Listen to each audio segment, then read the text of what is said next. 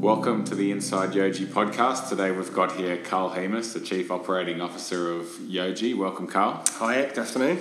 Okay, thank you. We're doing something a bit different today, so we'll start with our uh, one hot minute segment, and there's a couple of questions there that we'll fire through. So Sure. we're looking forward to your answers on that.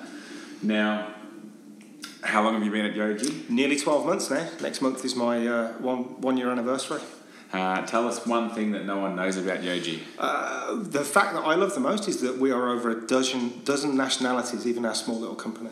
Okay, would you describe me as a tight ass, frugal, practical, or lavish? Depends on what day you ask me, but probably practical, I think, is the best one. Strangest logistics project you have ever seen? Uh, strangest one I've seen and been involved in was shipping uh, bull semen from a farm in the UK across the whole of Europe to impregnate female cows. Very interesting. Was that express? was that express? It was actually hand carry, which is even a more vile phrase to use in background to that project. Okay. Dumbest logistics idea you've seen? has to be uh, from a company that were very obvious from the statement, but it was bright yellow locker boxes that they wanted to bolt onto the outside of people's houses to make 100% deliveries. Like school lockers at the front door? Yeah, bolted to the outside of your house. Okay. Uh, biggest failed technology project? Oh, uh, I can't say the name of the company for obvious reasons, but it was attempting to replace a global operating system for one of the divisions. As far as I know, the project's still going on, and it's over 100 million euros to date, and it still doesn't work. Are you an industry guy or an industry challenger? I'm both actually. I love the industry. I am definitely from logistics, but I am at Yojee trying to change it. And last one, why do you wear long sleeve shirts to important meetings and t shirts for days in the office? I love this question. Uh, I guess his first answer is because I'm a bit old school and I like to sort of give the right impression when it's an important meeting. Uh, the second answer is I've got a lot of tattoos, as most people know, and not all people appreciate them. Thank you, Carl, for your participation in One Hot Minute. okay, Carl, into the more uh, normally sped section of, the podcast where we'll probably get into things a, a little bit more detail and get a bit more background on yourself and, and your role. So, I think first of all, um, why did you choose to join Yojee? You were living in Hong Kong at the time. Um, you were working with a quite a successful company called Brandpath. And what made you make the decision to, to join Yojee? I think um, two things really. I think I was sold the day I came down to the office and met everyone. Uh, we have an amazing culture at Yojee, uh, and the people here and, and the atmosphere that we work in was the thing that really sold it to me. Um, I think the second thing was that um, we're trying to make a change, uh, and I think Brandpath was great, but it was very much a product that was there for, for all time. Um, I don't see that with Yojee. I see us constantly changing and growing with a market that will drive that. So, on that note, what does Yojee do? I often say to people that we take really complex supply chain problems and make them easy to manage and even easier to understand. So, it's interesting because supply chain is such a big thing. So, maybe if you can talk about that. What is, what is supply chain? Yeah, I think this is uh, it's one of those things as well when people say logistics and supply chain and transportation. For me, it's the act of moving something from one place to another, and that something can be a person, it can be a box, it can be a factory. Um, uh, supply chain dates back to pre-military days and elephants crossing mountains. Right, it's the same thing. Um, it's a it's an industry that's very old and, and very habitual. Uh, it doesn't like to see change, um, and that's what we're trying to affect, and that's what we're trying to grow with. It's funny, I, I realised that most when I was actually earlier in the week in Australia meeting investors and I was trying to explain what a hub is. a hub, for the last 2,000 years, a hub would be a warehouse or a place that centralises physical parcels. But what you learn through our technology is all, all a hub is essentially is a location where you have a unique set of data points. Absolutely. Because and, and then I was trying to explain to people that you could actually have five hubs inside one warehouse in terms of data sets because you might have a contract logistics person, an express person, a cross border person all operating and they don't want to see each other's inf- uh, information. Yeah.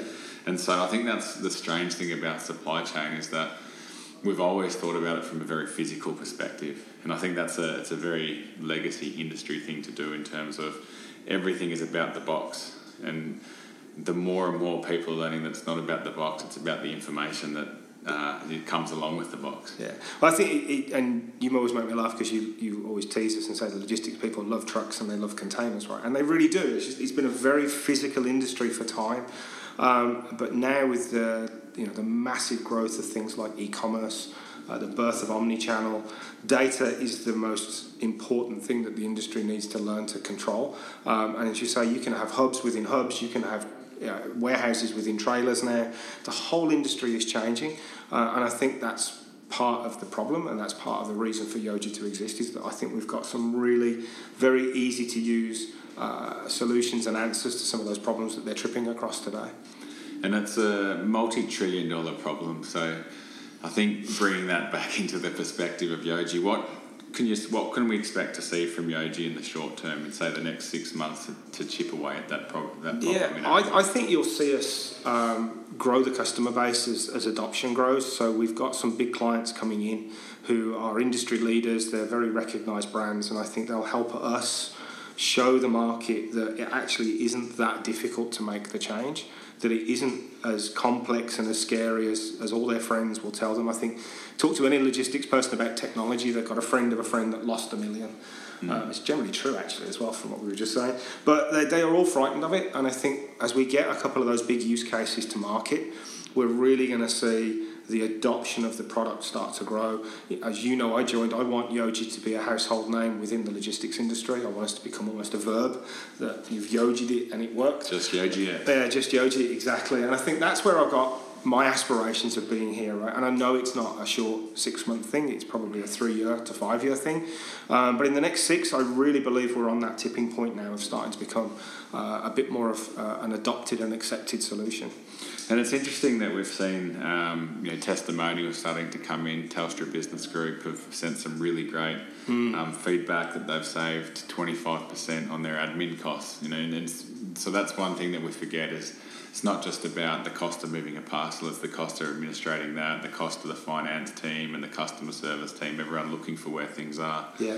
Um, and so, in terms of the next six months, have you seen where we are now? Is, that, is our pipeline significantly different to where it was three to six months ago? And I think from when I turned up, our pipeline is now totally different. I think we've got a much stronger idea of the people that we're talking to. Um, as any startup does, we were kind of a scattergun approach of trying to talk to anybody that would make an appointment with us. Um, I think we're much more targeted in the countries. I think we've got a much better idea of how our product fits those use cases and how to explain it. Um, I think that we've got a much clearer view now of where to take that customer conversation. It's really it's great to see, and uh, as you know, I've just spent this week out on the road again with customers, and it's we're really starting to get that story, and we're really starting to get the use case put together. And is it a bigger pipeline or a more uh, targeted pipeline, or is it all of those things? What do you see as the the changing? I think looking at you, the pipeline's never big enough, right? So we always never. we always need it to be bigger. Um, I think it's full of real what I would call real customers now. I think we had a bunch of people in the pipeline because they were there and because we could get a conversation. I think now there are really very genuine customer conversations going on. There is a very real understanding of how to take a client through the pipeline and through the various stages of a sales process with us. Um, and I think there's a constant learning about what that is in SaaS. I mean, software is not an easy thing to, to explain to a customer, particularly customers that are used to being able to look out of a window and see a truck or see a container go past and, and physically understand it. Um, it takes a little while for them to understand that that, that data conversation is mu- as much as important as the truck itself. And so it's about finding you, you think we've found the product market fit, and that for that reason we've been able to a find the right people in the market to talk to, but also the market really agrees with what we're presenting to them? Yeah, I think it's a mixture of both. Uh, it will continue to evolve um, as, as fast as the logistics industry and the supply chain groups are changing themselves. We'll follow them and hopefully be just ahead of them. So that mix will continue to grow and change over time. But for where we are now, I think if you take our country groups, we've got a really good understanding of, of what we're doing. And on that point, um, in terms of where we've been heading, um, we've recently announced Geodis, which mm. is what we think is going to be one of many big clients that have come on board. Um, but how does a rollout like that work? Just at a high level, I think we'll talk in coming weeks about how we do, you know, projects at a at a tactical level. But how, how does a country, a company like Geodis say, we want to go from signing a contract to seeing transactions rolling mm. through the system. What's the what's the high level process? Well, I think this has been one of the, the big learnings for, for Yojee in this process as well is that you you can't take on a company like Geodis in one go. It's too big, and if you look at the, the size of the agreement we've got, it's an Asia Pacific agreement across all of our product sets. So you have to take it step by step. You have to find the small projects to start with um, you know, so take Geodis as an example. There's two countries that we've now managed to get as the first focus. So Singapore and Malaysia. It's two parts of our product, which is the first and final mile and the line haul, um, and it's now a big attempt from both sides to get that up and running in the next few weeks. Um, I think the first kick-off meetings next week actually to get that whole team together. But it's bringing it down to something that they can see. You know, to the earlier point of being able to look out of the window and look at a truck. It's really important for an Agiodis to be able to sit in front of that computer and go, look, we're using the software. Here's how it passes through, and here's the use case for it, and this is the benefit that I got. So Telstra's, you saved me X percent in my costs. Needs to be the same conversation we can have with Geodis in the next couple of months. And you know, financial upside aside, what, what can this type of customer mean for Yojee um, moving forward? Well, I think there's probably three big things from bringing on a customer like this. One, obviously, is it's a great testimony to our business. The, a, a world top 10 freight forwarder will sign up with us to this extent. So I think from a recognition and from a a proof of concept point, it's absolutely amazing for us. Has that made your your sales meetings and the sales guy sales meetings easier since we announced? Yeah, that? for sure. I think the day after we made the announcement, we had three inbound calls from uh, probably the ones just below Geodis wanting to know what they were doing and where they were, right? So Funny. having that test case and having that uh, cornerstone client, any business, is, you know, that's what they strive for. So, you know, Geodis will definitely lead to, you know, the next one and the one after that purely by association as well as the strength of our product. So it's meant a lot to us uh, as a business. I think, secondly, um, it will really test our product. Um, Geodis are a very, very big forwarder, so they're going to push volume through us. So we're going to stress test the system. Um, so it will give us a really good sight on how far we can scale straight away. And I think the final point is somebody like Geodis will give us really good feedback. And as you know, we're always striving for feedback. We're always looking to get customers to come and look at the product with us and talk to us about how they feel with it and what it does well and where it could do better. So I think being around something the size of Geodis as well will give us a lot of feedback for the next round of developments. Very good, and in terms, sort of alluded to you alluded to it a little bit in terms of what happened once that w- was announced. But um, can you tell us? Are we speaking to uh, the other bigger groups, say the other top twenty in the world? Are we, yeah. are we speaking to a number of those groups? What are, what are we doing in that space? One of the things that um, I have to remind myself about, uh, you know, on, on, the bad days where we, we're not getting enough sales in and we haven't closed an account and the board are pushing us and the market expects us, all kinds of those things, is you have to look backward and see the number of top 20 freight companies in the world that we're in discussions with. And for a company of our size and our age, that's a major achievement. I would say we're probably in discussions with 50% of the top 20, um, which is remarkable. Uh, it's also, you know, a really big kudos to our sales team and the effort they make every day. Fantastic. And in terms of the feedback that these guys give us, why do they want to talk to us, or what what gets the second meeting? Obviously, it's it's like one thing to get a first meeting, but then it's to get invited back. And what are the things that they like about us to invite us back in? I think there's uh, there's a couple of things. One is that we we clearly know the industry, and we've clearly built a solution that's got the industry in focus. So we've not gone off and built something clever in a corner and are trying to wedge it into the industry. When you look at the way that Yojee is a company and our software understands the industry, it's very clear that that's where we've come from. So they like the association, they like the fact that it's built for them. Um, I think the other thing is, is it's really easy to use. If you look at some of the traditional software that they have, um, it's really difficult and it takes a long time to train people to get it to work when that person then leaves, they kind of find a gap because they've lost the really important person that was the super user for their software. Um, is much more easy to use than that. It's very, very intuitive once you start to spend time with it. Uh, and I think they can see that straight away. Uh, and some of the dispatch screens that we use, some of the, the planning modules that are in there, it's really obvious what you're doing while you're using with the software, and they really like that. Yeah, no, I think that's a, that's a key thing that they can actually just turn it on and even try it or press a few buttons, which legacy software doesn't actually give you. There's you. no sort of- way, right? it's And if- two years from the first button press once you once you sign the contract. So the, the the speed in which it can be deployed is also you know great for us and great for them. It's not a you know a, a big three year project with massive teams and you know everything budgets getting blown. It's it's fairly plug and play for just about any company in the world. Absolutely, and I think it's the thing that uh, you kind of see them look at you and go, "Are you being serious?" When you say, "Look, I can send you an email this afternoon with a login, and you, you're good to go."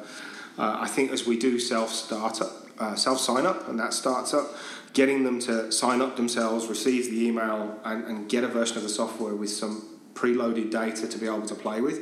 That's going to be the next thing I think that helps push them across. Now, question for me, and I think everyone will be interested. Do you think that Yojee could become a unicorn? Do I think we could reach a valuation of a billion? Yeah, absolutely. And what do you think would be the, the two key things that could help that happen? Uh, so I think continuing to be really aggressive around our timelines with technology and our development, continuing to try and stay ahead of the market and, and to bring things uh, to the market that it hasn't seen before in this continued ease of use mode. Um, and I think the other one is uh, is to really use Geodis as our cornerstone and to go out and find the next three or four. I think beyond that, it will have its own momentum. Uh, we'll be struggling to keep up with the market, I think, at that point.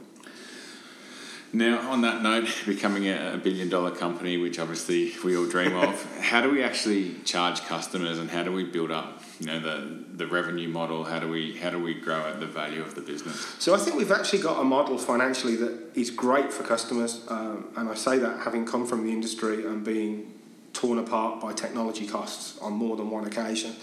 Uh, the, the habit and the ability to, to use subscription and transaction um, really supports uh, big operations because it follows the, the ebb and the flow and that big peak and trough that they get during the year. Um, so, yes, when they're very, very busy in peak season, um, the bills will climb uh, because of this transactional nature of what we do. But during the summer periods, if there is a, a, a lull anymore, I'm not so sure it goes down as far as it used to. But as business ebbs away, then obviously the cost drops because the transactions don't come through. So I think it's a really fair way and a very, very transparent way to charge customers. You still confuse me with this because I'm, I'm an Australian. The summer period's the busy one for us. It's This the, is it. Your country's the wrong way around, right?